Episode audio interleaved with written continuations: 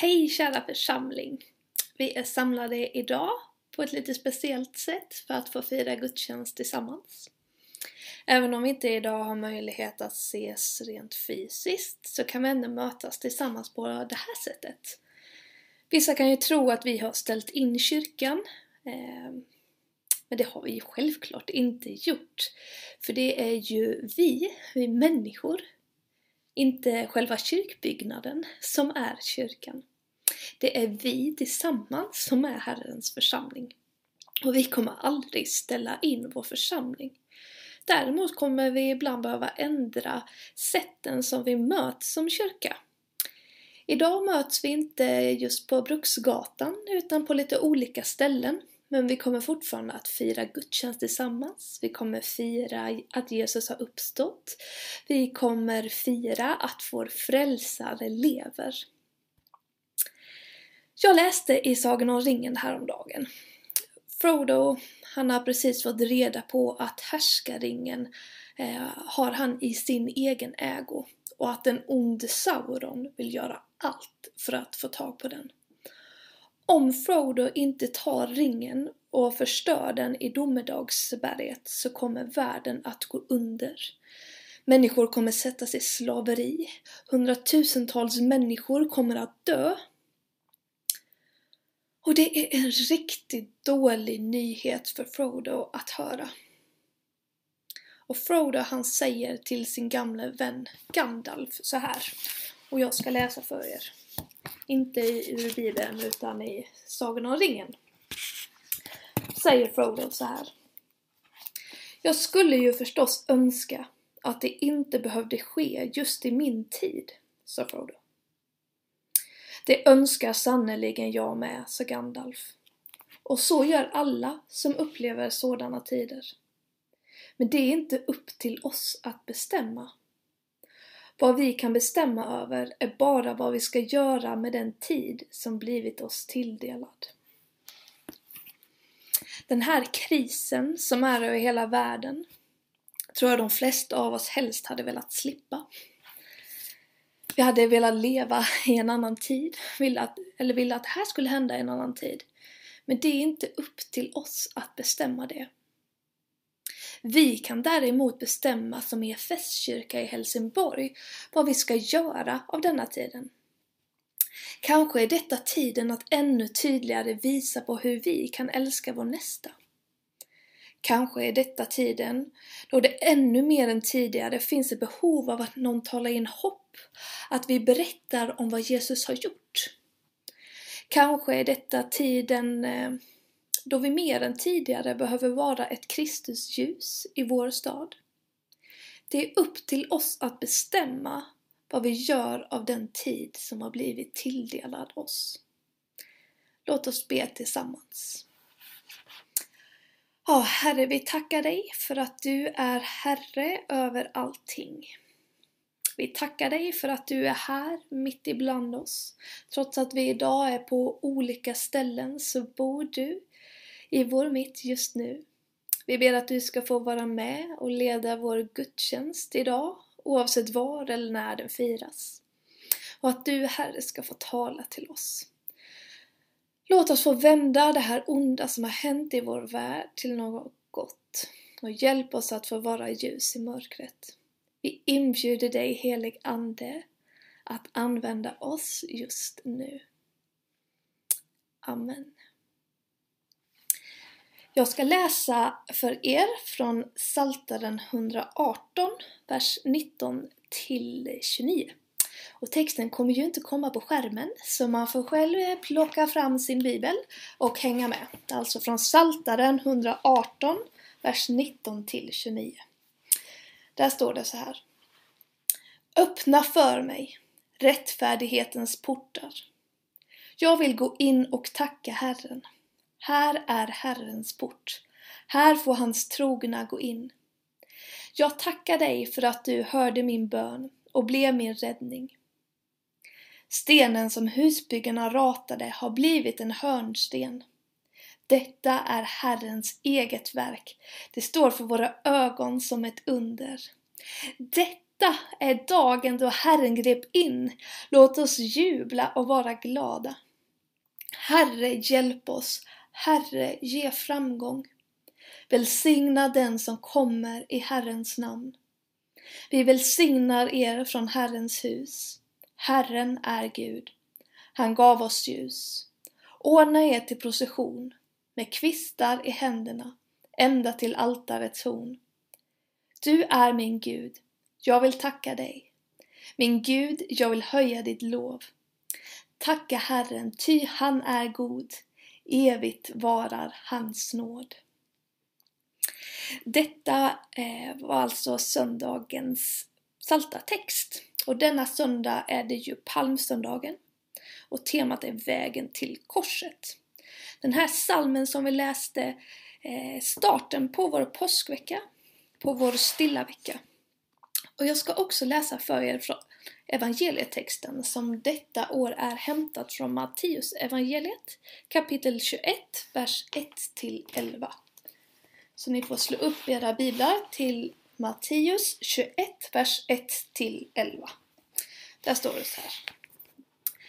När de närmade sig Jerusalem och kom till Betfage vid Olivberget skickade Jesus iväg två lärjungar och sa till dem Gå bort till byn där framme så hittar ni genast ett åsnesto som står bundet med ett föl bredvid sig.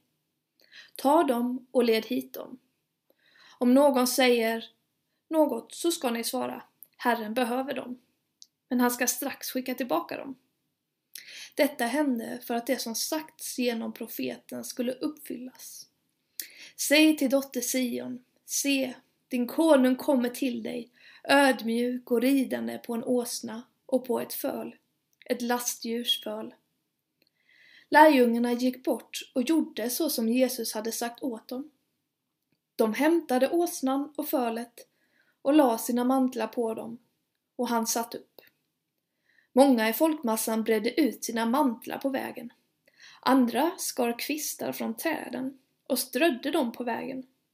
Och folket, både de som gick före och de som följde efter, ropade Hosianna, Davids son, välsignad är han som kommer i Herrens namn.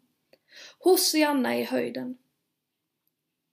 När han drog in i Jerusalem blev det stor uppståndelse i hela staden och man frågade vem är han? Och folket svarade, det är profeten Jesus från Nasaret i Galileen. Konstigt kan man tycka varför den här berättelsen är starten på påsken.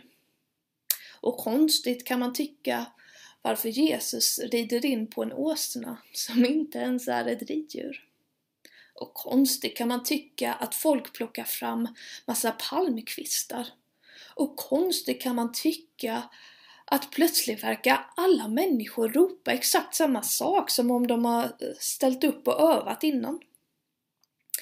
Men om man har läst lite i sin bibel innan så ger den små, små ledtrådar till detta. Och en del av texten vi läste precis, den är ju kursiverad. Och då betyder det att det är från gamla testamentet. Och det är inte av en händelse, att jag läste den här salta texten innan. Och det är inte heller av en händelse att den här salmen eh, är saltatexten för just den här söndagen. För hela den händelse vi precis läste om Jesus är hämtad från psalm 118. Man tror att den här salmen är skriven av kung David och att det är den sista salmen han skriver innan han dör. Han skriver om hur Herren ska visa sin makt, att han ska rädda folket, att Herren han ska frälsa folket genom sin egna starka hand. Det är Herrens verk, hans eget verk, när han frälser folket. Detta är alltså Davids sista sång. En sång om att Herren räddar. Och jag tycker själv det är lite fyndigt. Herren räddar på hebreiska är Jeshua. Och Jeshua på grekiska är Jesus. Alltså Jesu eget namn betyder Herren räddar. Så Davids sista psalm, den handlar alltså om Jesus. Enligt den judiska traditionen handlade denna psalm Eh, om när Herren räddade folket från Egypten genom havet. Men det var också enligt traditionen en profetisk psalm som handlar om när Herren också ska rädda dem i framtiden från förtrycket som de levde under. Att Herren en gång ska skicka sin Messias som genom Herrens egna starka hand ska rädda folket. Så den här salmen var alltså en Messias-salm eller en Kristus-salm. Och det som händer då Jesus kommer ridande på åsnan nerifrån Olivberget och in i Jerusalem det är att folket, de ser honom som en Messias som ska komma och rädda folket. Det är från den här salmen de sjunger Herre, hjälp oss. Eh, hjälp oss på hebreiska är Hosianna. Välsignade den som kommer i Herrens namn. Det är härifrån de får för sig att ställa sig i led och eh, vifta med kvistar i händerna och deras handling visar på att den här salmen eller den här profetian genom Jesus just då går i uppfyllelse. Att Jesus räddar, att Herren räddar. Det är från den här stunden som Jesus börjar sin väg mot korset. Och den här salmen visar också på det. Att Herrens egen Messias ska gå i en procession ända fram till altarets horn. Alltså ända fram till brännofferaltaret där man offrar syndoffret för folkets synder. Jesus, han börjar alltså sin gång från Oliveberget som ett offerlamm fram till altaret där han får ta hela världens synder på sig. På detta sätt är Jesus Herrens utsända räddare där Gud själv genom sitt eget verk, genom vad som kan synas som en dårskap, räddar hela världen från sin synd och från dödens makt. Och jag tänker ofta på det här när det kommer till Herren. Att han är en mästare på att vända dåliga situationer till något gott. Josef i Bibeln han blev såld av sina bröder som slav. Och som slav blev han satt i fängelse trots att han inte gjort något fel. Men Herren vänder den här dåliga situationen och gör det till något fantastiskt så att Josef får rädda hela sin familj och hela det egyptiska folket från svält. Mose, han mördar en person, han flyr ut i öknen. Men Herren kallar honom till sig och gör honom till sin bästa vän istället. Djävulen, han sitter och skrattar åt Jesus. För de onda människorna korsfäster Gud själv. Men tji fick han, för Gud uppväckte honom från de döda. Det är som ett under för våra ögon, hur Gud alltid kan vända även de mörkaste situationerna till något gott, till något fantastiskt. Och tänk vilken god Gud vi har! Och i den här situationen som vi är i just nu så kan Gud också självklart vända den här situationen till något gott. Jag har hört många vittnesbörd den senaste veckan om hur människor börjar tänka mer på de existentiella frågorna och hur människor vänder sig till sina kristna vänner och hur de här kristna personerna får eh, dela evangeliet med dem. Jag hör om hur människor får ta emot Jesus i sina liv just nu. Jag hör vittnesbörd om hur människor börjar prata med varandra igen, om hur vi börjar umgås med varandra. Jag hör om hur miljön har fått vila, om hur luften blir bättre. Gud han är en mästare på att omvandla det dåliga till det goda. Det som såg ut som världens nederlag när Jesus dog genom ett brutalt tortyrredskap, det var faktiskt Guds sätt att rädda människan från döden, från ångesten, från skulden och från sjukdomen. När Jesus red fram på åsnan in i Jerusalem för att börja sin färd mot korset, då visste Gud redan om den pandemi vi skulle stå inför. Denna sjukdom som drar över vår värld är redan tidigare besegrad genom Jesus på korset. Även om vi lever eller dör så har vi vårt hopp hos Herren att han har vunnit över det onda, att vi har fått evigt liv genom hans mäktiga verk och att det inte finns något att frukta över, för Herren har vunnit segern. Det här hoppet är viktigare nu än tidigare att sprida vidare. Att berätta om vår Herre som gick fram som ett offerlamm för att ta all sjukdom och all död och all ondska på sig. Det finns inget att frukta, ty Gud är med oss. Mästaren på att vända dårskap och ondska till något helt fantastiskt. Jag vet inte vad Herren har för planer för framtiden, hur det kommer se ut för oss. Men jag är övertygad om att han har en framtid och ett hopp för oss. Låt oss be tillsammans. Herre, vi tackar dig för att du är Herre. Det är bara du som är Gud. Tack att vi får ha dig som vår Herre och som vår Fader. Tack att vi får ha dig och att du är vår frälsare. Att du är vårt hopp, du är vår framtid, du är vårt ljus.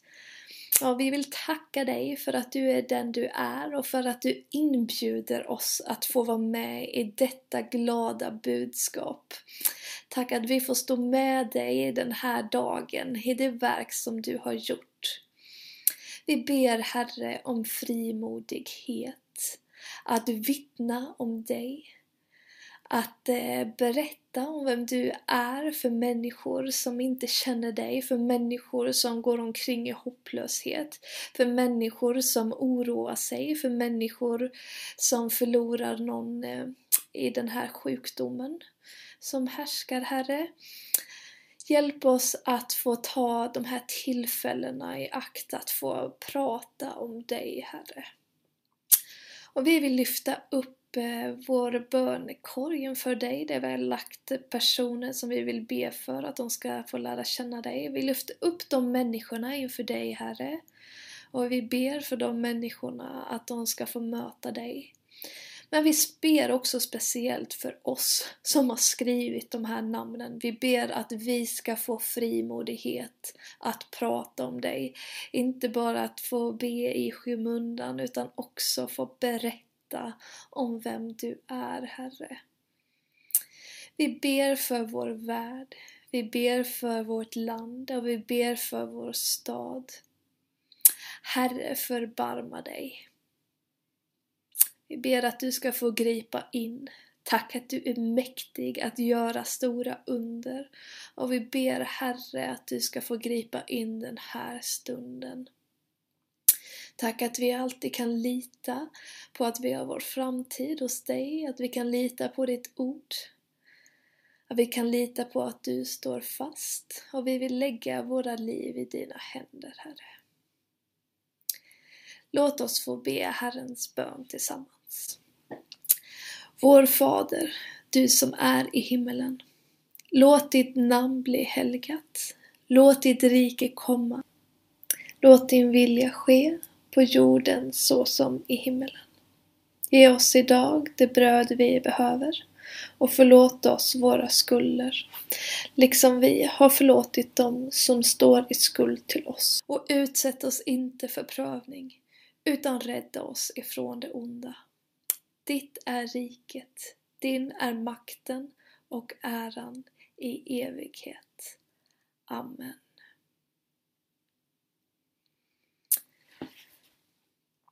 Om ni sitter hemma nu så får ni gärna fortsätta och ha en gudstjänst tillsammans.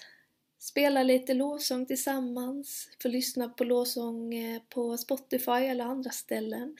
Få be med dem ni är med eller be om ni är själva så sitt en stund själva med Herren. Så jag vill uppmuntra er att fortsätta er gudstjänst. Det är mycket som förändras i de här tiderna. Och mycket förändras nästan timme eh, till timme. Så vi kommer återkomma nästa vecka hur vi gör med gudstjänsterna i resten av påsken. Eh, troligtvis kanske det kommer bli sänt så här, men det får vi se. Så ni får hålla utkik på våra sociala medier så kommer vi skicka ut eh, sms och kanske mail till er också. Men jag vill bara säga att i fortsättningen för er barn så har vi också något för er. Vi kommer att på våra sociala medier en gång i veckan skicka ut ett uppdrag till er som vi vill att ni ska göra. Alltså ett uppdrag för alla i vår söndagsskola. Då kommer det stå instruktioner vad det är man ska göra för någonting och ibland kanske det är någonting man ska skicka in. Eh, eller någonting man ska måla eller sjunga eller något sånt. Så det, ni får se vad det är som händer. Det första som kommer hända är åtminstone en sak för köräventyret Det stora påskägget, men mer om det kommer komma snart. Annars får ni ha en välsignad söndag. Jag saknar att se er men jag hoppas att ni mår väl och eh, håll ut, det kommer bättre tider. Hejdå!